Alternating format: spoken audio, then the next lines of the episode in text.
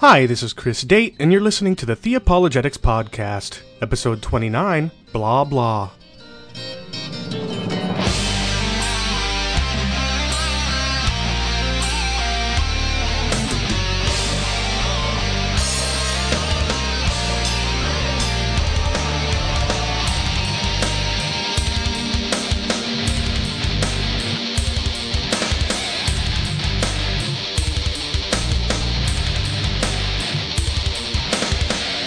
Today I'll be joined by Mike Abendroth from No Compromise Radio to talk about the biblical gift of tongues.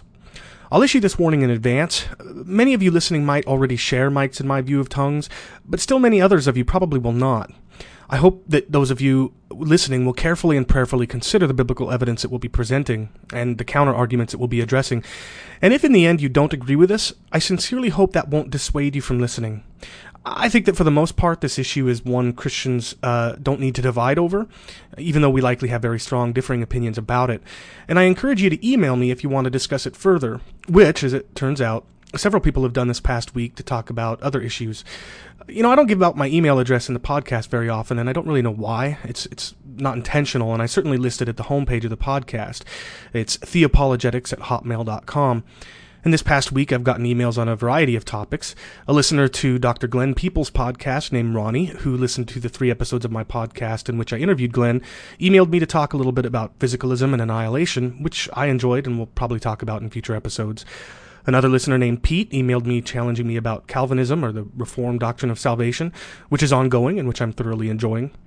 Yet another listener named Dave emailed me saying that he enjoys my podcast and particularly enjoyed my interviews with Steve Ham from Answers in Genesis and with Jim Wallace from Please Convince Me. Uh, in fact, Jim read an email Dave wrote to him in the most recent episode of his podcast, which I thought was very well written and I would encourage you to listen to. And still another listener named Luke emailed me to ask me to reconsider my belief in the dual nature of Jesus Christ, uh, that he's both divine and human. Now, perhaps it goes without saying that, you know, I had the strongest feelings to share with that last listener, but even then I tried to be gentle and respectful. And, you know, Luke, if you're listening, I hope you feel that I was. And I guess my point is just that I try to take the time to respond to everybody who emails me with questions and challenges, so long as they're respectful in doing so. Now, of course, with as few emails as I'm getting, I'm better able to respond in a timely fashion than I will be as the number of emails I get increases, in which case it will probably become more and more difficult to respond quickly. But, you know, at least for the time being, if you'd like to talk a little bit over email about whatever topic interests you, um, I'll be able to give you at least a little bit of my time. So I'd encourage you to do that as I'd love to hear from you. And next up in my promo rotation is R.C. Sproul's Renewing Your Mind podcast. Stay tuned. Renewing Your Mind with Dr. R.C. Sproul is next. In our Coram Deo thought for today, let me say to you, dear friends, that you may not want Christ. You may not want to be bothered with religious things. But, dear friend, you need Christ. You know you're not perfect. You know that you're not holy, and you know that God is holy. And the biggest problem you will ever face in your existence is how to reconcile that problem. And what Christianity is all about is that righteousness has been achieved by somebody else for me and for all who put their faith in Him. God provides what you need. R.C. Sproul is awesome, and he's one of my favorite teachers, apologists, and theologians. You can check out his podcast and a variety of other resources by going to www.ligonier.org. That's L I G O N I E R.org. If you click on Ministries and then Renewing Your Mind Radio, and then click on Podcast, you'll be able to subscribe for free to the podcast. I highly recommend you do so. And with that, let's move into today's interview.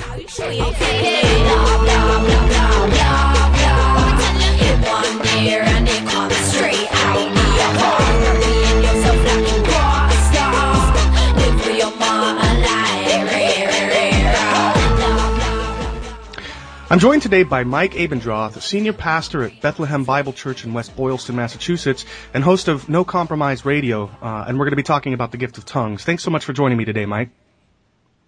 Uh, I'm glad to be here, Chris. Thanks for having me. Now, before we get started, you're leaving for Israel in less than a week. Is that right? Can you tell us about that? Well, I'm supposed to go to Israel in one week, and then, Chris, our extension was to take us to Egypt and fly out of Cairo.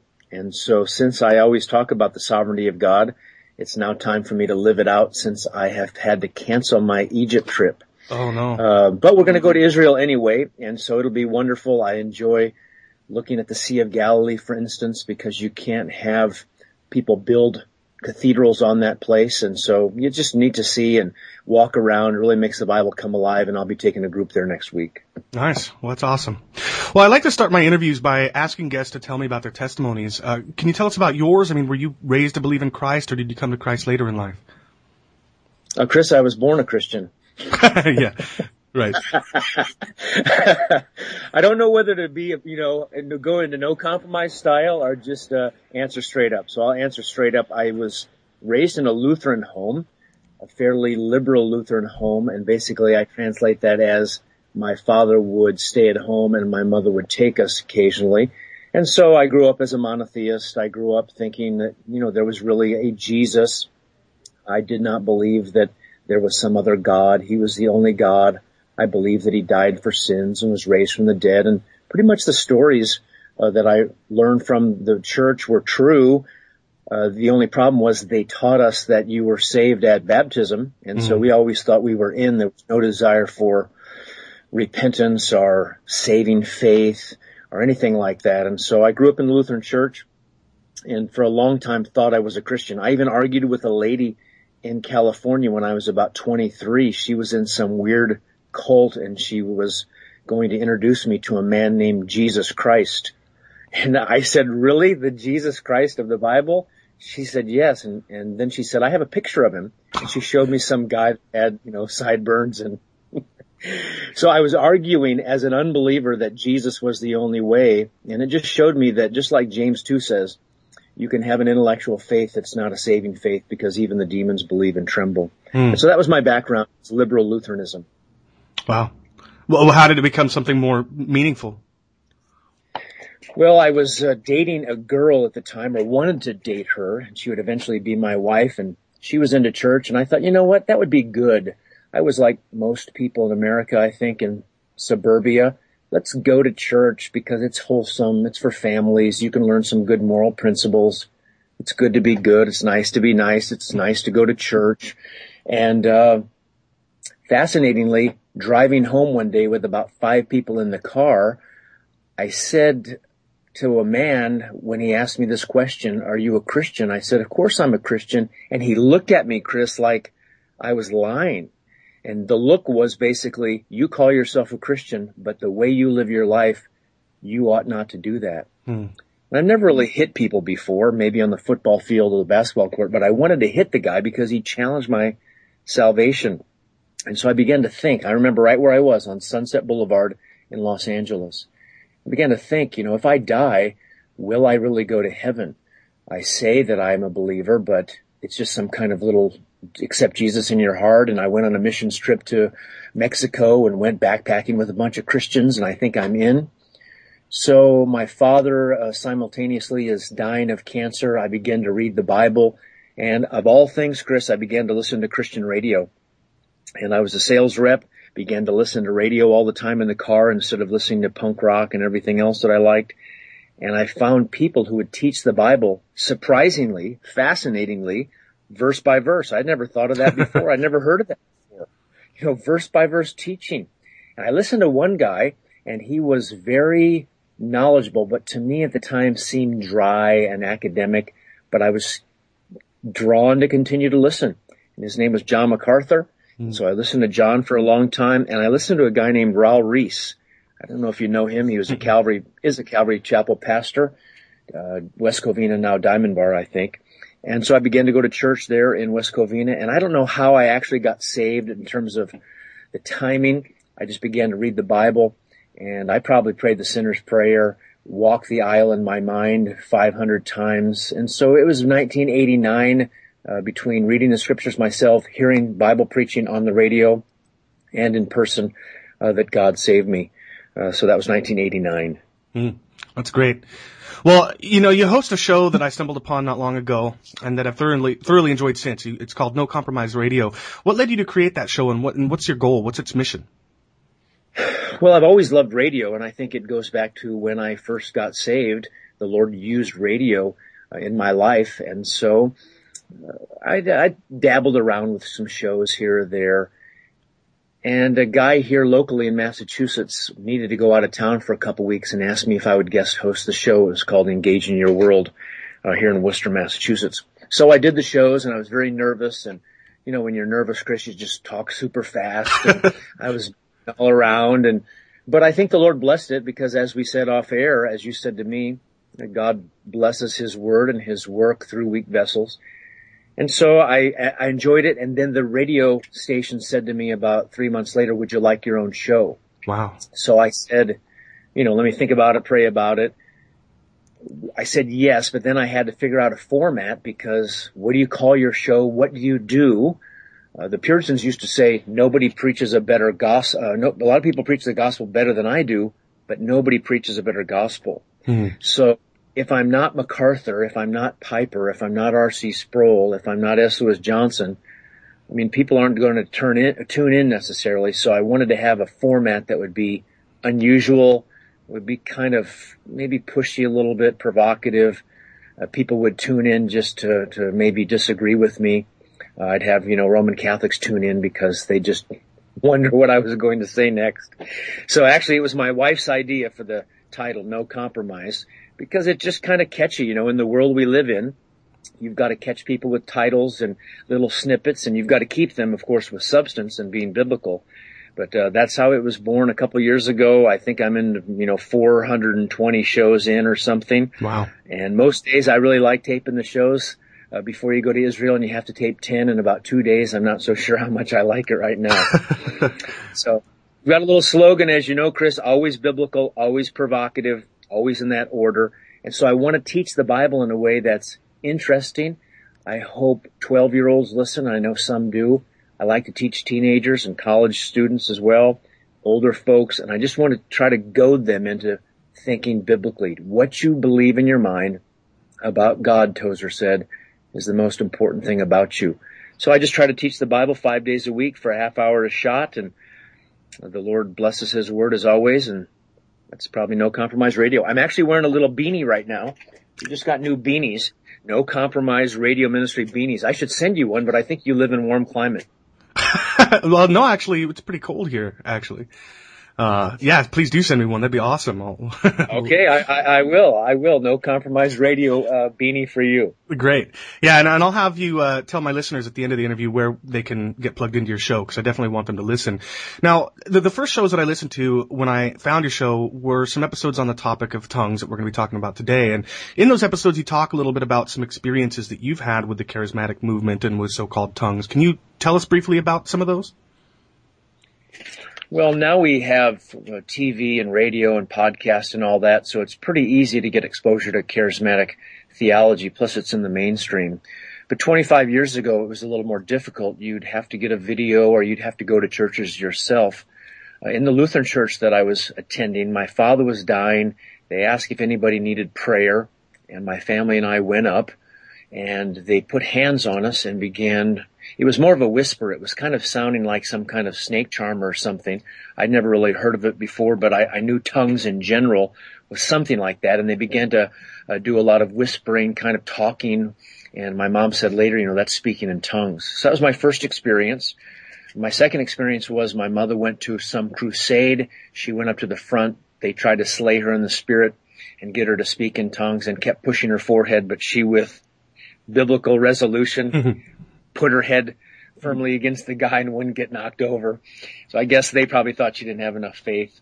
Yeah. And then I began to go to churches. Uh, my wife, before we were married, she grew up in a conservative Baptist church and then was looking maybe for something different. So we started going to charismatic churches, Church on the Way in California, Jack Hayford. I just started going to a lot of different churches, Vineyard down in Anaheim with John uh, Wimber. And so that's kind of my experience with charismatic churches. Calvary Chapel, that's the first church that I attended. I would call them conservatively charismatic, uh, believing speaking in tongues is, is uh, for today. And so that's kind of my background. I love charismatics. Like I said, you know, I married a charismatic.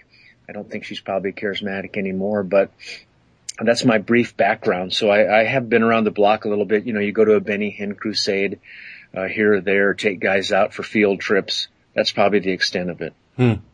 Well, you know, based on like the the slaying and the uh, spirit experiences that you've seen and at Benny Hinn and, and all those other places, based on those experiences, why do you think that the various questions surrounding tongues specifically, like the ones that we're going to talk about, and the charismatic movement overall, why do you think these questions are important? I mean, uh, you know, are they just really academic questions with no practical value, or are there dangers in answering them the wrong way? And as as I think you and I would say, charismatics often do. Well, I think it's a good que- question, Chris. What happens is, uh, if you look at a big picture, there are very many godly people who want everything that God has for them. They just aren't taught or they don't know. Uh, they haven't sat down and uh, read the scriptures maybe as they ought to have, but they really are desiring godliness and mm. desiring to increase in practical righteousness, and they want to be more like Christ. And so, uh, it's important because a lot of people caught up in the charismatic movement are real Christians, desiring real godliness, real fruit of the spirit, and they want everything that God has for them. And certainly I do too. I'm sure you do too. Yeah. So I think it's important because it's not like everybody's some weird shaker running around, uh, you know, a Janist, uh, chanting and, and, uh, acting like pagans. And so, uh, you know, we could turn on TBN and we could probably see some of that, but I think it's an important topic because there are lots of Christians who need to be taught the truth and I don't think they've studied um, they don't know what the word tongues means. They don't know what a language is. They don't know the biblical definition of it. They don't know the difference between Acts 2 tongues and 1 Corinthians 12. And, you know, it's all driven, Chris, by experience. This is an experience driven world and people want to have an experience and that old dry, dusty book, the Bible might be fine, but we, we want to have an experience. And so, uh, I think to answer your question in summary, number one, because there are dear people in the movement that I'd like to be able to educate, and number two, uh, because uh, it's too top heavy on experience. I, I, want people to experience God, but I want them to experience Him uh, from revelation and not from some kind of mystic subjective experience. Sure. Well, you mentioned the word tongues, and, and let's begin by looking at that phrase, speaking in tongues. It, it sounds kind of mystical or esoteric when we say it that way. Might that be a kind of misleading translation of the original text? I mean, where do we get the phrase from in the Bible? And, and to summarize, what do you think the gift was? Well, if you look at the root word for tongue in the tongues in the Greek, tongue or tongues, it's from a root word glossa, G-L-O-S-S-A. And at the root, it just means an organ of speech, our language. And so over time, uh, when we think about the biblical definition of tongues, we say speaking in tongues is the ability given by God in, in a supernatural way. Uh, the Spirit of God gives us the ability to speak a known language uh, that we've never learned. And so that was the message in 1 Corinthians chapter 12, uh, 13 and 14 you can can you imagine uh, how wonderful that would be from the missionary endeavor for the early church? And so, I guess in summary, the word tongues means language, and so if people say I speak in tongues, I just in my mind translate that I speak in languages that I've never learned. And so, if that definition is correct, you already know, Chris, that that takes care of a lot of the other competing philosophies of tongues that aren't anything except a bunch of words repeated over and over and over with some kind of, you know, Eskimo mantra. well, yeah, and we're going to be talking about that in a second. Uh, you know, one, one of the things that comes to mind in case people uh, question whether or not we're um, speaking accurately about what languages means. I mean, I'm thinking of several passages in Revelation where uh, where John writes that people from all tribes, nations, tongues, and uh, you know stuff like that. clearly, they're not speaking gibberish or, or anything else. They're they're talking about the languages of of human civilizations. So, well, and and if you ask yourself the question, what would be beneficial for a church? So 1 Corinthians 12 says that the Spirit of God gives sovereignly gifts to the local church, how would it benefit the church, other people, if you were given a gift of some kind of private prayer language and repeating things over and over and over, how does it benefit other people? And so you make a good point with Revelation and you think practically, how does it help the church? I believe that the Spirit of God has given me the gift of teaching. And so it's not for me. I mean, I get a benefit of it from it, of course, but it's for other people. And so uh, how does this help other people when I'm just saying some kind of funny thing repeated over and over and over? Yeah, and and we're going to get into that passage a little bit later. But first, you, you mentioned you used a phrase, you know, prayer language. Um, it, summarize for us what you think charismatics believe they're doing when they think that they're exercising the gift. I know that it sounds like repeated, you know, syllables, but but what do they think that they're doing? Well, the private prayer language comes from uh, Romans chapter eight, uh, and sometimes I think it's in the Spirit-filled Life uh, Study Bible. Uh, in Jude 20. I think maybe they use that as well. But Romans 8:26, the Spirit Himself, emphatically, if you ever read the Bible and it's got himself in there, you know it's emphatic because there's an additional word there in the original. The Spirit himself intercedes for us with groanings too deep for words. And so eisegetically, they uh, interpret that passage that that means we are the ones who are praying uh, with groanings too deep for words. But the text says that's the Spirit himself interceding for us. And so people, like I said earlier, they want to commune with God. They want to pray to God. They want to experience God. And so how do you do that? It's difficult. Holy life is difficult. And so what do you do? Uh, do you pray? Do you read through the Psalms and pray? Uh, it's hard to stay on track when you pray. You think about your to-do list when you pray. It's easier to just get in the closet, and I've been there. Lock myself up in the closet for an hour and just start chanting things over and over and over again. It's way easier. But Romans 8:26 doesn't talk about speaking in tongues at all. It has nothing to do with the heavenly prayer language. That is the Spirit of God interceding for us. And so, to answer your question, charismatics like to use that verse out of context so they have a, some kind of communion with God, some kind of uh, special, I don't know, sensation, warmth, feeling uh, of closeness. And that's where they get the private prayer language, our heavenly prayer language is from Romans 8. Hmm. And is, and is this idea or, or, or of, a, of, a, heavenly, heavenly prayer language, or at least the way that they practice it, is that something that you see only in Christian circles? or Is it, is it something unique to Christianity?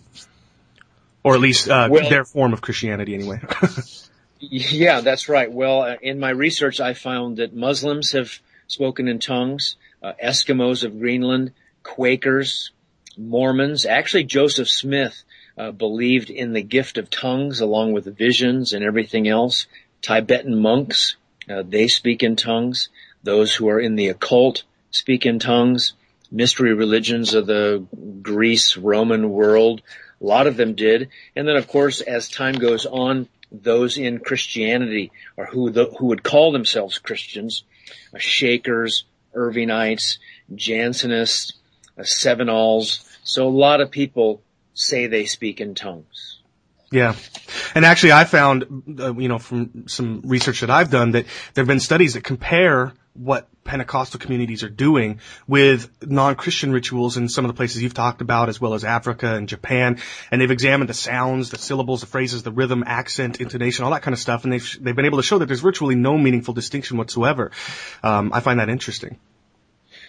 Well, and I know we're jumping the gun here, but it is interesting because these are all things that humans can do. Uh, you don't need the Spirit of God to do these things because when unbelievers and believers both, both do them, you know it's not the Holy Spirit's work. And so, uh, I don't know about tongues today, most likely psychological for these Christians, uh, but certainly the possibility of some kind of occult thing or satanic thing. I think it's usually just a learned behavior. I have an interesting quote, Chris, from a linguist uh, that leads into what you're just talking about. William Samarin, S-A-M-A-R-I-N, and he taught linguistics at the University of Toronto. Here's what he said. Over a period of five years, I have taken part in meetings in Italy, Holland, Jamaica, Canada, and the United States. I have observed old-fashioned Pentecostals and Neo-Pentecostals. I have been in small meetings at private homes as well as in mammoth public meetings. I have seen such different cultural settings and found among Puerto Ricans of the Bronx, snake handlers of the Appalachians, and Russian Molokans in Los Angeles. And here's what he ends up saying. Glossolalia, or tongues, is indeed like language in some way, but this is only because the speaker unconsciously wants it to be language. Yet, in spite of superficial similarities, glossolalia is fundamentally not language. So, Samarin says this, I've studied linguistics all my life, and as I travel the world, I see that there's a cadence, there's a rhythm, things sound like a language, but it has nothing to do with the language, fundamentally. And so, what people do today, I don't know what they're doing, but uh, it's, it's not a language. Mm you know, just really briefly, one one of the ways I think you've demonstrated that this isn't a language in your podcast is you've given some examples of way pe- ways charismatics are often taught, uh, you know, how to begin to speak in tongues. Can you give some examples of those? I think I knew you were going to ask that, Chris. Yeah, you did. well, you know, people are coached and trained in the speaking languages. Uh, supposed languages all the time. Uh, before I give you my personal examples, sure.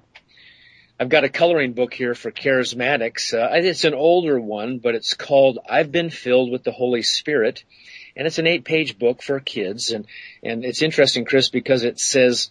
Uh, 1 Corinthians 14:4 He that speaks in an unknown tongue builds himself up and then it's got a picture of kind of a smiling weightlifter named Spirit Man. and uh, he's got one of those kind of clouds that come out of him so you know what he's saying or thinking. And it says this, this is printed. Bali Odi Dama Talas Sita Noma. And that's exactly right. I made sure I didn't mispronounce it. And so you know, to me that was kind of like Lennon and McCartney, obladi, oblada, life goes on. But, uh, so, you know, people are taught how to do this because it's not a language that the Spirit of God gives at salvation sovereignly, like in the early church. You have to make this stuff up. And so for me, I remember John MacArthur, his father, Jack MacArthur, a charismatic pastor grabbed his arm to try to get him to speak in tongues. And he said, I want you to say Chickamauga Hilo. and uh, Jack MacArthur said, number one, don't touch me. so I thought that was interesting. My wife was told to repeat shaman a shaman a pop pop pop over and over and over. Uh, you know, if there's the old joke about I should have bought a Honda, you say it really fast and maybe it'll kick in. I should have bought a Honda, should have bought a Honda. So there's lots of ways you can kind of do it. For me, I just began to groan. I guess I took the Bible literally enough. And so I began to groan on my bed, uh, and just hoping it would kick in. You know, if you ever rode, ride a motorcycle and you can't turn the thing over, you've got to stand up practically on your bike and then use the kickstart to get that thing going. And so I just kept kind of trying to give it more gas and groan and groan and groan. And, uh, like I said on my, my radio show, my dog was there at the time and she, she thought I was, she thought I was hurt because I just kept groaning. Oh, oh. because the text says in Romans 8, groaning. And so she came up and she started licking me and then I thought, you know what? I've got a dog that's somehow satanically oppressed or possessed. she is trying to stop my full experience and I want everything that God has for me. And so I said, in the name of Jesus, I rebuke you. And uh, that dog named uh, that dog is dead, but uh, her name was Marley, after of course Bob Marley. And so I said, Marley, I rebuke you in the name of Jesus. And she went and laid down. She had her tail between her legs. I thought, see, who needs speaking in tongues when I can rebuke Satan out of a dog? Right. So uh, that's like that old movie with that old that Ken Russell was in uh, called The Thing. You should watch The Thing, and then you can think about my dog. I'll do that. But anyway, I rebuked her again as I started and it didn't work and I thought this is kind of silly. Uh, there's another illustration uh, from a book printed by Women's Aglow Fellowship 40 years ago. It's called Receive All God Has to Give. And here's what it says in the book. Quote, by faith, open your mouth and begin to speak whatever new words or sounds that come to you. End quote. And they take Psalm 81 out of context, open your, mouth wide, open your mouth wide and I'll fill it. So there's just a few illustrations of how You have to teach people to speak in tongues, and that's one more reason why it obviously can't be the biblical definition of tongues. It can't be the biblical example of tongues in Acts 2, in Acts 10, in 1 Corinthians 12, uh, because those languages were unlearned and given to the, the people of God for the benefit of other people, for judgment of Israel, uh, and they never had to learn them. So I think it's pretty corny, and I think unbelievers think it's corny too when these people are just saying a bunch of stuff that never doesn't mean anything. Yeah, I, I agree. Well, let's let's dive into what I think is the clearest example of the gift of, of tongues in action. It's Acts chapter two. What happens there at Pentecost, and, and which of the two views we've talked about, human languages or uh, heavenly prayer language, does does Acts two support? Well, it's interesting because Acts 2 is different almost. Well, it's not almost different. It is different because you've got two miracles going on. You've got languages that people don't, haven't learned, um, and they're speaking in those languages. But then you've got the listeners and they're all hearing their own language there. And so if you pick it up in Acts chapter 2, uh, verse 29, uh, excuse me, verse 9, I find it interesting that Luke, the physician, is going out of his way to make sure all these different nations are listed so we can understand uh, specifically what's happening. And so I'm not going to pronounce them all, but if you see them all in Acts 2, 9, Parthians, Medes, you've got people from Mesopotamia, Pontus, Asia. In verse 10, it talks about Egypt, Rome, Jews, proselytes. Verse 11, Cretans and Arabs. Then in the text says in verse 11, we hear them in our own tongues speaking the mighty deeds of God. And so that's why they were amazed. That's why they knew the Spirit of God had to be involved. Verse 12, and they all continued in amazement and great perplexity saying to one another, what does this mean? This was an act of God, the sovereign grace of God working in these people. This was not a bunch of, you know, babbling people.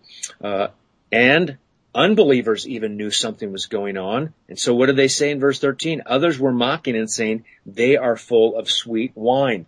The hard-hearted nature of unbelief, refusing to accept this truth, they say, oh, they're just full of sweet wine. And so, I know you asked me the question on uh, the email. What a, is this like a hearing gift that people have? You've got both the gift of tongues here and then the gift of hearing. I'm sure the charismatics want the gift of hearing to be here, but the four times you've got gifts in the New Testament, 1 Corinthians 12, Romans 12, Ephesians 4, 1 Peter 4, you, you won't see any gift of hearing. And so I think it would be improper to say this is now the gift of hearing that's ongoing. Yes, it was a gift for them to hear, but I don't think the charismatics uh, can claim that for themselves today. Yeah, well, and I would also point out that in the passages where gifts are given, they're given to believers, uh, and these are unbelievers uh, who are being preached to. And so it would surprise me that uh, that a gift of hearing, like so for example, a charismatic might say, well, they're given the gift of interpretation of tongues, you know, uh, but you know, who are those given to? They're given to believers, and these are the very people that are being preached to. So I mean, I, I don't know, I wouldn't buy that. Now, I, I do think though that it's interesting that the skeptics in the audience there were saying, oh, they're full of sweet wine, and, and some charismatics have tried to say, see, there clearly what they were speaking was some sort of a, you know, gobbledygook, at least to the listener. Um, what, what do you make of that? Does, does the fact that some of the people listening thought they were drunk mean that they couldn't understand what was being said? Well, I think it's a fair question. I think they're still trying to find any way to get some private prayer language that means nothing, so they bypass their mind. And that leads me to the bigger thought before I answer your question. Christianity is a religion that we have to use our mind. I'm not saying we are feeling less. Uh, I'm not saying we have no emotions. God has given us emotions. We're image bearers of God, and we have all kinds of emotions. Uh, but our emotions get the best of us, and we are uh, essentially, as Christians, using our minds because it's an intellectual, and again, not only intellectual, but this is an intellectual religion. We are to love the Lord our God with all our heart, soul. Jesus adds the word mind and strength. When you go back to the Mosaic law, you will not see to love the Lord your God with all your heart, soul, mind, and strength. It will just be heart, soul, and strength. Is Jesus adding to scripture? No. For the Jew, Heart included mind. It was mission control center. It was the bridge of the Starship Enterprise, for hmm. instance. it was the controlling agent. And so for us, we say heart and head. It's different. But for the Jews, it was the same. And so Jesus makes explicit what was implicit. You are to worship God with your mind. And so all these different ways we try to not use our minds. I mean, the mind is a terrible thing to waste. We are lazy people by definition. We have to be prodded along. And so why would we want to bypass our mind and just do useless vain repetitions? So back to Acts chapter two. The question really is, why would Luke include all these different peoples? I mean, all those different countries and all those different peoples. Well, the answer is he wanted to make it crystal clear, perfectly clear that the disciples were speaking in foreign languages, mm. not some kind of babble. And so when, when we see this Gromacki, he says it must be in foreign languages and it must be the foreign languages of those who are present when the gift of interpretation is not exercised. So why list all these people? So we know for sure it's not some kind of babble. So when people say, oh, look at, there's this new full sweet wine, look at that, uh, I just see that as exegetically simple. These people have hardened hearts, and this is exactly what unbelievers do. This is just like Romans 1. That's the nature of unbelief. Yeah, absolutely. Uh, it, it's kind of funny. I've struggled with this verse until I happened upon a commentary which pointed out people can think that what you're, like, people can understand what you're saying, but think that you're foolish for saying it. And so I don't see any reason why they couldn't understand what the disciples were saying, but feel like they were, uh, drunk for saying what they were saying. Uh, you know, they were speaking about the wonders of God, you know, and as hardened, uh, unbelievers, um, it's no wonder they would think that they were drunk, you know. so I don't think there's any evidence there that they were speaking, uh, something other than human languages. Now, so I think that it's, it's pretty evident from this passage that the gift of tongues is the ability to speak human languages, but even some who would agree with what we've demonstrated about Pentecost would still say that it was an exception to the rule. So I'm going to quote uh, Wayne Grudem, for example, who's great in a lot of ways. I'm not so sure I agree with him here, though. He says, sometimes this gift may result in speaking in a human language that the speaker has not learned, but ordinarily it seems that it will involve speech in a language that no one understands, whether that be a human language or not. So I want to look at some of the passages that some will point to as evidence for a non-human sort of heavenly prayer language. And, and, first, and I think probably easiest to dismiss, some have pointed to Mark 16:17, where Jesus allegedly says that those who believe will speak with new tongues. If tongues are human languages, in what sense could they be new? well, I think the I think the burden of proof is on the charismatics there. The big picture, as you know, Chris, with Mark chapter 16, is that text even in the Bible and so I don't think 16.9 and following is found in any good manuscript. Uh, I think you're going to see right away verses 9 through 20 having all kinds of issues and without trying to throw out a verse because somehow it doesn't fit my theology, uh, I will say this. Even if I did believe Mark 16, 9 through 20 uh, were in the canon, I would say that if you're going to have speaking in tongues, verses 17 and following, then you have to have the rest too. And you have to have picking up serpents, you have to have drinking deadly poison, and you have to have laying your hands on the sick so they'll recover. And so if you're going to say tongues, I don't mean you, but if people say tongues are operative today based on this, uh, then they need to do the other ones, like, of course, what I wouldn't want them to do, drinking poison and handling snakes. Actually, you know, we're always saying these Appalachian snake handlers, and there are certain people who will drink watered down, diluted arsenic and other kinds of poison. We always say, oh, look at them, they're crazy. But I think they're more consistent than the typical charismatic today that just naively and ignorantly throws out uh, Mark chapter 16 to somehow seal the case. And so what does speaking in new tongues mean? I have no idea and I don't even really want to know because it's not in the text and it's added along with this sinful presumption of drinking poison. Nobody talks like that in the Bible, uh, except Satan to say to Jesus, why don't you jump off the edge of that pinnacle and God will save you? Right. Uh, that's not what Christians are to do. Uh, certainly, uh, we act presumptuously, uh, and sinfully, but we're never told to do that. And so that's to me one more reason why we ought not to include Mark chapter 16 verses 9 to 20. And for those who are listening today, just get your Bible. Any Bible will do, short of the message or the good news or something yeah. like that. see a little asterisk there, and it'll say at the end of verse 8, verses 9 to 20 are not found in the original manuscript, and I think that will be very, very helpful. So they're not in the best manuscripts. Uh, they're teaching doctrines that are strange and incoherent to the rest of the canon, and so they'll speak with new tongues. Um, you know, I I don't know what the new means because I've never studied it long enough, Chris, to figure it out because I knew this wasn't in the canon. Sure. Yep, I, I agree. Although, you know, you, you, could say even if this were in the canon, and of course the issue of the Appalachian snake handlers would come into play, but you know, it, it could just mean new to the people who speak them. You know, I don't see any problem with that. But like you said, I don't think that we should spin our wheels understanding it since it wasn't in the original. Now, how about 1 Corinthians 13? I just heard this from a, from a show that I respect, um, where Paul says, if I speak with the tongues of men and of angels, but do not have love, I have become a noisy gong or a clanging cymbal. Does this indicate that the gift of tongues might sometimes result in the speaking of some sort of non-human language spoken by angels? Well, I think again, here's what happens charismatics have an experience, and to their credit, they'll try to validate it because they know scripture. You've got Wayne Grudem. He's, he's no slouch. He's a godly man. Uh, he, by the way, this whole idea of charismatic Calvinists, that's a fairly new idea in church history. Piper, Mahaney, Grudem, and, and these men know the text. And so if you've got somebody like that and you say, well, I've had this experience, uh, where do I go to somehow validate it? Now, I don't know what Grudem does with this passage here, but to me, when you look at the context of 1 Corinthians 12 to 14, Paul is not commending them. Paul is chastening the Corinthians. They're acting improperly. They're acting carnally. And he says here, you know, I'm going to move things around. And instead of talking about tongues lastly, like I did in the last chapter, I'm going to um, put this first. Tongues are mentioned in the last they were mentioned last in the last three lists in chapter 12, but now mentioned first.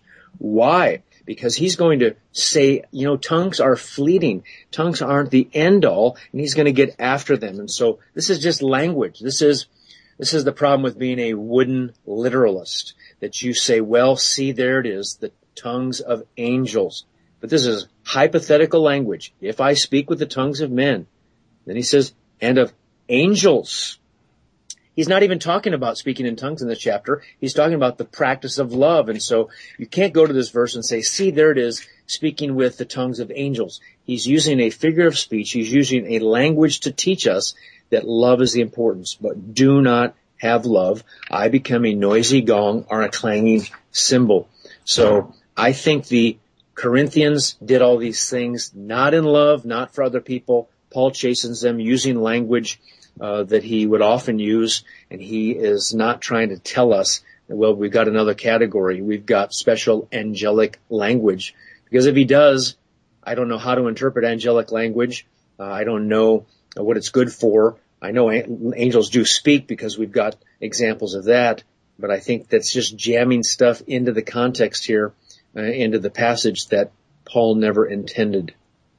Yeah, and, and we're going to look at some of that in a second in 1 Corinthians 14. But one thing I do want to chime in on, it, it seems to me kind of like Paul is using hyperbole and, like you said, hypothetical speech here as well, because he also talks about the gift of prophecy, and yet somebody with the gift of prophecy doesn't know all mysteries and have all knowledge, as he says in verse 2. And then he says, if I have all faith, so as to remove mountains, but I don't see any evidence that the biblical authors actually felt that they could have enough faith to physically demolish mountains. So, I mean, it seems to me that this is hyperbolic speech and, and not to be, as you said, taken wood, in a wooden literal sense. Would you agree? Yeah, I think that's, you've done your homework and that's exactly the right way to do it. If we do grant, okay, there's angelic speech. Okay, so what changes? I speak now with the tongues of angels. Okay, Paul speaking with the tongues of angels. I don't know where I go with that because how am I going to understand it? I mean, language communicates thoughts and words and ideas. And so now the charismatics are going to try to prove with that that's uh, utterance that just doesn't make sense and it's repeated over and over and over. When angels speak in the Bible, it's a language. And so either way, the charismatics don't have a leg to stand on because angelic language is spoken language. Hmm. Yeah, if, if we were to you, take it literally. You look, you look at the announcements of, of the birth of Jesus with the angels or the announcements of yeah. you know, the Baptist. It's not Chickamauga lo shaman shaman pop pop pop. That's right. It's Hebrew or Greek or Aramaic, you know. That's, that's a good point. That's right. Um, Well, but but let's turn to 1 Corinthians 14 because that's a passage that I think is often cited in support of this understanding of tongues. Why does Paul say in verse 2 of 1 Corinthians 14 that uh, one who speaks in a tongue does not speak to men but to God? For no one understands, but in his spirit he speaks mysteries. Doesn't this suggest, uh, well, I don't think it does, but d- does it suggest that the gift is some sort of heavenly prayer language that humans can't understand? Well, I think what we have to do, and for those who are listening, the first thing when someone asks you a question, well, what about this verse in 1 Corinthians chapter 14? Is not to immediately go to that verse, but to think big picture and to think, okay, 1 Corinthians, why did Paul write it? And Paul was dealing with uh, some questions of morality in the church, lack of unity, lack of uh, morality, lawsuits, etc. And then he was answering questions and so Paul comes to this section in 12 to 14, and this church is not doing the right thing. And what he's actually doing in chapter 14 is he's not emphasizing the gift of tongues at all. Actually, he's doing the exact opposite. He's not trying to elevate the gift of tongues, but say, you know what, you're abusing it, and prophecy or the proclaimed word is better. And he's going to say that in verses 1 to 6 prophecy is superior. And we'll go to verse one because that's often quoted too, Chris, so I might as well read it. Pursue love, yet earnestly desire spiritual gifts, but especially that you may prophesy. So first of all, he says, I want you to desire spiritual gifts. Now the first question is, how can we desire spiritual gifts if in chapter 12 they're sovereignly given at conversion for common good? Well, because here he's using plural language. If you were King James, he'd say ye. You as a church should pursue spiritual gifts. I'm correcting them. I'm putting them in order. I'm making sure you do the right thing, but I'm not saying you shouldn't want spiritual gifts. As a church, you should want spiritual gifts, especially prophesy. Then he moves to verse two, the one you asked me about. And there's two different ways you could look at it. For one who speaks in a tongue does not speak to men, but to God. By the way, no uh, change in a capital in the original text or a minuscule. And so you could either translate that to God, G capital, or to small g, to God. Uh, for no one understands, but in his spirit he speaks mystery. So here's what's happening here, and I'll give you my view, and then we can kind of go back and forth. And hey, Chris, it's your show, so you can disagree with me if you want. For one who speaks in a tongue, uh, if you look through 1 Corinthians 14, you're going to see the word tongue and tongues. It's used back and forth. Singular tongue, no S. Tongues, plural, it's got the S. Singular is used in this verse, verse 4, 13, 14, 19, and 27. Now the way MacArthur uses it is the way I use it. Why does sometimes he say singular tongue and not plural tongues? Well, Here's what the King James did to help us. It put unknown in front of all the verses that had the singular. So now the people are listening are thinking, boy, this is, you know, college class. What am I doing? Hang in there just for a second. Philippians 14, 2. One who speaks in a tongue, or King James says unknown tongue or unknown language. Think about gibberish for a second. Is gibberish singular or plural? So when I say should about a hundred, should about a hundred, should about a hundred, mm. is that, is that plural or singular? Well, since there's no components of language, it is singular. It's just all one gobbledygook mess. And so the way MacArthur translates it, I think he's right. For one who speaks in tongue, gobbledygook, um, singular is used of gibberish because MacArthur says gibberish can't be plural. It's mm. just gibberai. It's gibberai. So one who speaks gibberish does not speak to men, but to gods. It's, it's not to men. It can't, gibberish can't be to men because men can't understand it. And he's speaking to some kind of pagan god because it's actually not the real God. For no one understands. He doesn't understand. The God doesn't understand. But in his spirit, he speaks mystery. So Paul says that when it comes to this gibberish, he only, there's only two exceptions for, uh, that word tongue uh, not meaning uh, something other than gibberish. So Paul, I think here is saying, you know what? Uh, this is pagan, ecstatic, counterfeit speech, and he's not speaking to the real God. He's speaking to gods. So there's my quick exegesis of that verse. Yeah, that's interesting. I actually hadn't come across that one. I, I had in mind a, a different understanding, and, and, I'd be interested to know what your take on this is. Uh, I, have sometimes heard it said that in, in context here, what's what's being spoken of is somebody who speaks in a human language that they've been granted by God, but in a congregation in which none of the people that are in attendance are able to understand that particular human language. And so because, because this person is, is speaking a human language that nobody in attendance can hear or can understand, then it's only God who, uh, to whom the words could actually be directed. And that's why the, for example, in verse 13, he says, let, therefore let one who speaks in a tongue pray that he may interpret. Uh, if, if, if in a congregation where nobody speaks that particular human language, then, then he better be able to interpret it or else it's going to not edify the church. Is, is that a, a, possible understanding of the text, do you think? Oh, well, I guess it could be. It could be a wrong possibility. No, just kidding. uh, I, I, haven't thought about it that much, but it seemed, you know, it seems to make sense. Uh, both of us, what we'd have to figure out is, uh, why tongue and not tongues? Mm. Let's just say there's no difference. Uh, and we both have to figure out, is it going to be to God capital or to some kind of pagan God? But I think at the end of the day, we're both going to agree that what Paul is after is he's promoting prophecy and he's demoting tongues. Yeah. And so I find it very fascinating that charismatics, when they want to prove to me speaking in tongues is so great, so invaluable, so crucial, they go to 1 Corinthians 14, which de-emphasizes it. And then verse 3 it says, but the one who prophesies, prophesies speaks to men for edification and exhortation and consolation. And so uh, people say we're really into tongues. I just say there's something better, and that is the public proclamation of the Word of God. Yeah, I definitely agree. Uh, you know, but but as far as whether or not we're only to be seeking to edify the church, one, some, something that charismatics will sometimes point to is when Paul says uh, in verse uh, four that one who speaks in a tongue edifies himself. In fact, here's what one charismatic author I've seen has said. In answering the question, what does speaking in tongues do for you? He says, it does exactly what the Bible says it does. He who speaks in tongues edifies himself. The word edify means to build up or charge up, much like charging up a battery.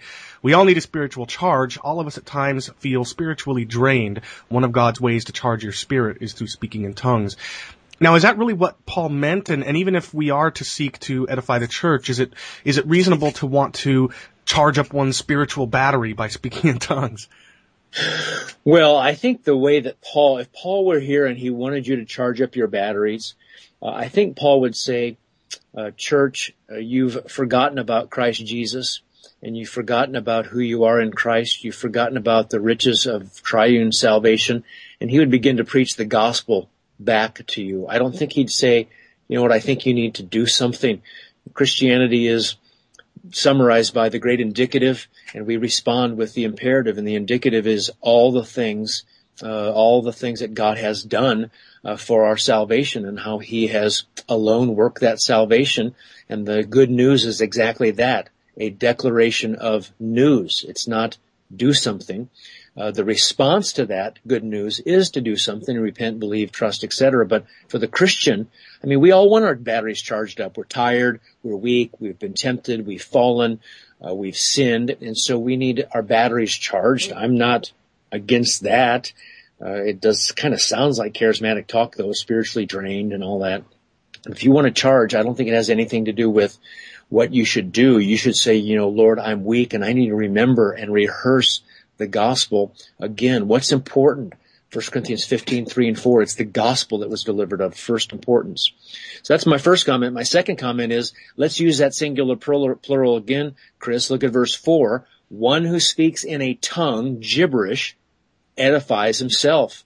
But one who prophesies, prophesies, edifies the church. And so, if I'm right, Paul is basically doing this. With sarcasm, he says, you really want to be into tongues and speaking gibberish? Well, you're not edifying anybody else except yourself because nobody understands what you're doing. So if you want to go chickamaka high low, shamana shamana pop pop pop, it might help you in some way, uh, sarcasm, uh, but it's not going to help the church. So I think that's the better way to take that verse as well. So there again, the charismatics are dying to try to find a verse to help them with this experience of tongues, which really isn't even tongues because it's not really a language. Yeah, I, I agree, and actually, I think that the the idea of him speaking sarcastically uh, applies in the in the possibility that I presented as well, because somebody who's exercising a gift uh, in a church in which nobody can understand the language that he's speaking, um, all he's doing is pu- is puffing himself up, making himself appear to be super spiritual.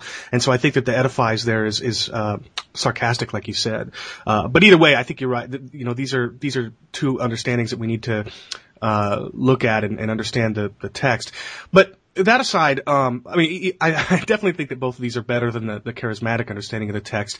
But what I've found is that what the Bible says about tongues is really moot for a lot of charismatics because many seem to believe what they believe about tongues based on their feelings and emotions uh, and not on what the Bible says. D- do you find that to be the case as well? And, and what do you think is the danger of understanding the Bible in light of our feelings and experiences rather than the other way around, testing our feelings and experiences in light of the Bible? Well, that's the real issue, and you've nailed it, Chris, is what comes first, experience or uh, the Word of God. And so Peter in 2 Peter chapter 1 verse 16 basically says this. He said, I saw Jesus with my eyes. I heard God with my ears as Jesus on the Mount of Transfiguration had his glory, his internal glory shine out on the outside. I heard God the Father say, this is my beloved Son in whom I'm well pleased. And even though I personally was there, I personally experienced it with two of my senses, maybe more with thundering like words, and he felt it. He said, you know what, I've got something that's more sure than experience, and that is the prophetic word, the word of God, the scriptures. I've got something more sure than that. And so that's the problem with evangelicalism today. That's the problem with Sandi Patty and um, the uh, Amy Grant, where you know you say, "Well, I just think God wants me to be happy, and therefore I've got to divorce my husband." It's yeah. all about experience. This experience God, experiencing God book. Of course, we went to experiencing God, great title, but the ways we are experiencing Him uh, outside Scripture is all wrong. And so people are emotionally driven, and they go from one emotion to the next to the next, and that's the problem with the charismatic movement. That's why charismatics are leaving charismatic churches in droves, going sadly uh, to messianic Judaism because there are more experiences and things they can do there uh, and still, uh, you know, do something. Uh, some charismatics stay, of course, and some charismatics go to you know non-charismatic churches. But you're right; it's all about experience, something we've got to feel or do. B.B. Warfield said there are two religions in the world: the one religion Christianity is we hear from God from the outside, outside alone, from an external, revealed, fixed source. And he said every other religion in the world, you experience God or gods uh, through internal feelings are internal plus external. And so people are exchanging Christianity for paganism and they don't even know it. Yeah, that's absolutely true.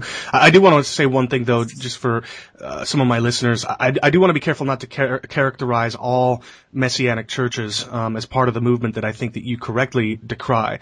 Um, I have friends who are uh, Jewish Christians who aren't involved in the kind of movement you're talking about, and yet would still call themselves messianic Jews. But we'll save that for another episode. I can understand yeah, why. It's your, it's your, show. They can write me with their their hate mail. No, they're. I, there's some wonderful Messianic Jews. I'm just thinking that uh, they, some charismatics leave to go there because there are things again that they can do or feel or put up a booth in their backyard, for instance. And to me, the bigger issue with Messianic Judaism is Ephesians 2. What do we do with the law that separated Jews and Gentiles, the Mosaic law, by purpose separating both of them? Uh, we say now, uh, we went Gentiles and Jews together in a local church. We've got to get rid of that Mosaic law that created an enmity between the two. And I think they've continued that Mosaic law. And so, I, you know, no, I, I agree with you. Point on that. I, agree with you, but but again, uh, and obviously I don't want to get too sidetracked, and I, I will direct all the hate mail to you, but uh, not not you can, all. You can edit this out. No, uh, we don't need to do that. Uh, but but but not all messianic congregations um, encourage either Jewish believers or Gentile believers to follow the Mosaic covenant, and that's why I say I don't want to I, I want to be careful not to lump all messianic, uh, messianic congregations in, together into the movement that I think that you're correctly decrying right now vis-a-vis the, the Mosaic covenant. So, but anyway, yeah, I'm not going to edit this out. I think it's good for my listeners and I'll just direct all the hate mail towards you. But, but there is That's one. okay. I'm, I'm nice. I'm nicer in person, actually. See? Yeah, well, yeah, absolutely. Um, now, one more very important question about tongues. Some claim, e- even if we put aside everything that we've talked about as far as the nature of tongues, some claim that tongues are either the indication that someone has been truly saved, or at the very least that tongues are for every single Christian. Again, if we, even if we were to share that understanding of the gift, is it biblical to think that all Christians should receive it? Well, when you look at 1 Corinthians 12 to 14, Chris, I can only go on scripture and say, uh, Paul says that there's something greater than tongues. He wasn't, he wasn't anti-tongues. He was anti-gibberish, but he was a- a- anti-tongues used in a way that was chaotic and unorderly and everybody wanting to be showed, uh, show themselves of what they could do and no interpretation, no order. And so I don't think Paul's anti-tongues. Uh, but one thing's for certain when the Spirit of God sovereignly gives spiritual gifts to people, uh, He does it at His own good pleasure. Just like He sovereignly saves some and doesn't save others, He sovereignly gives uh, some people the gift of teaching, some the gift of help, some the gifts of mercy, etc. And so the answer to your question is, I'm trying to say it as nicely as I can, for those that think the sine qua non of Christian experience is speaking in tongues, uh, would not consider properly 1 Corinthians chapter 12 and how spiritual gifts are for the common good. So if we're all a foot, we're all a head, we're all hands, it doesn't help us out. And so we need to have different people gifted in different ways. I can't do what I do without faithful members here the church serving in other ways. And so someone says, the sine qua non of speaking in tongues. You're not even a Christian if you aren't, or you're not, ha- you haven't arrived. Uh, well, then they haven't arrived either yet because they do not know how to speak a language that they haven't learned. What they're trying to say is the sine qua non of Christian experiences, be, saying a bunch of gibberish that Eskimos do. Uh, I would politely disagree. I would too, and I would point out that in 1 Corinthians uh, 12, you know, verse 30, all do not have the gifts of healings, do they? All do not speak with tongues, do they? All do not interpret, do they? I mean, the whole context of the spiritual gifts is, as you said, a distribution individually to each believer, uh, where each person exercises a different gift for the common good. So, um, I, yeah, I, I, absolutely agree. And, and, and I might just say that that view is really devastating to many people who buy into that nonsense that if they don't speak in tongues, they're somehow less spiritual or not saved. I mean, it destroys people's faiths if they don't speak in tongues or if they feel like they can't do it without forcing themselves to. They're going to think that they're, well, at the very least, not saved, but but you know, just um, uh, inferior or or you know whatever. I, I can only imagine the kind of um, depression that kind of uh, teaching has got to lead believers into. You know. Well, it's exactly right. We've got the haves and the have-nots, and you've got exactly what Paul didn't want in 1 Corinthians chapter 1, 2, 3, and 4. He spent more time on disunity than any other problem in all of 1 Corinthians. They were following people. And so now the same kind of disunity. We have the gift, you don't. And by the way, you don't have it because you've got a problem. There's sin in your life that's unconfessed. You don't have enough faith. And so it's this have and have not. And, and I find, you know, the sad news is when people think the Christian experience of speaking in tongues.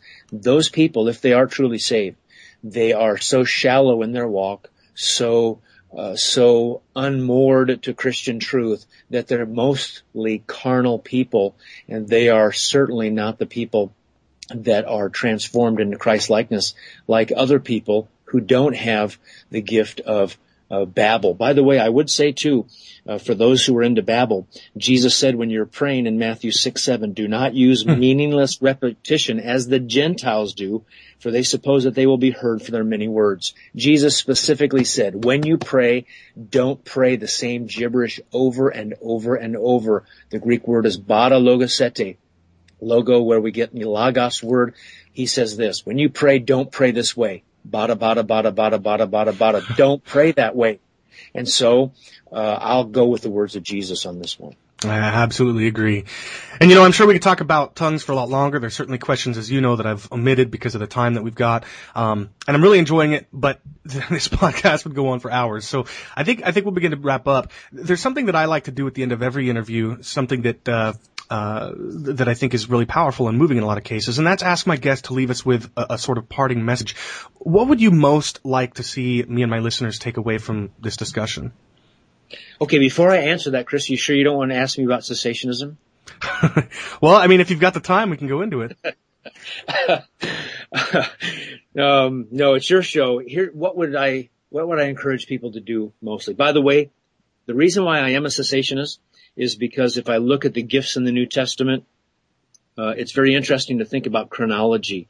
Four books in the New Testament talk about spiritual gifts. First Corinthians, Romans, Ephesians, First Peter. And I'd encourage your listeners sometime to look up when those books were written. And so, uh, if you look up when those books were written, you'll soon find out that the earliest one, any guesses, Chris? Which is the earliest one? First Corinthians, Romans, Ephesians, or First Peter? Boy, uh, honestly, I don't know. I know I'm putting you on the spot. I couldn't okay. probably do it top of my head either. 54 AD, close to 54 AD, First Corinthians. The rest were later. I find it interesting that only First Corinthians, the earliest book, talks about the sign gifts. Romans doesn't talk about sign gifts. Why? It's later. The canon's closing up. Ephesians, First Peter, only First Corinthians. And so one of the reasons why I'm a cessationist is because nobody's been able to answer the question for me, not like they owe me an answer, but in my mind, I can't get around this. Why would spiritual gifts be needed? Of course, the, the continuationist is going to ask me, show me a verse where they cease. And I wouldn't look at 1 Corinthians 13, uh, 8 to 10. I don't think that proves anything. That's the eternal state. But my question is, why are sign gifts needed? If sign gifts were to point to Christ, used mainly in the apostolic era, used really only in three times in all of history of the world, during the time of Moses and Joshua, Elijah and Elisha, and Jesus and the apostles. You add all that time period together, it's about 100 years. 100 years of the universe's existence, there were sign gifts. And during those three time periods, Moses and Joshua, Elijah and Elisha, Jesus and the apostles, what was happening? And what was happening is the canon of scripture was coming together. So now that I've got the canon, why do I need something to point me to the word of God when I have it? And so I guess when my charismatic friends can answer the question, why do I need sign gifts?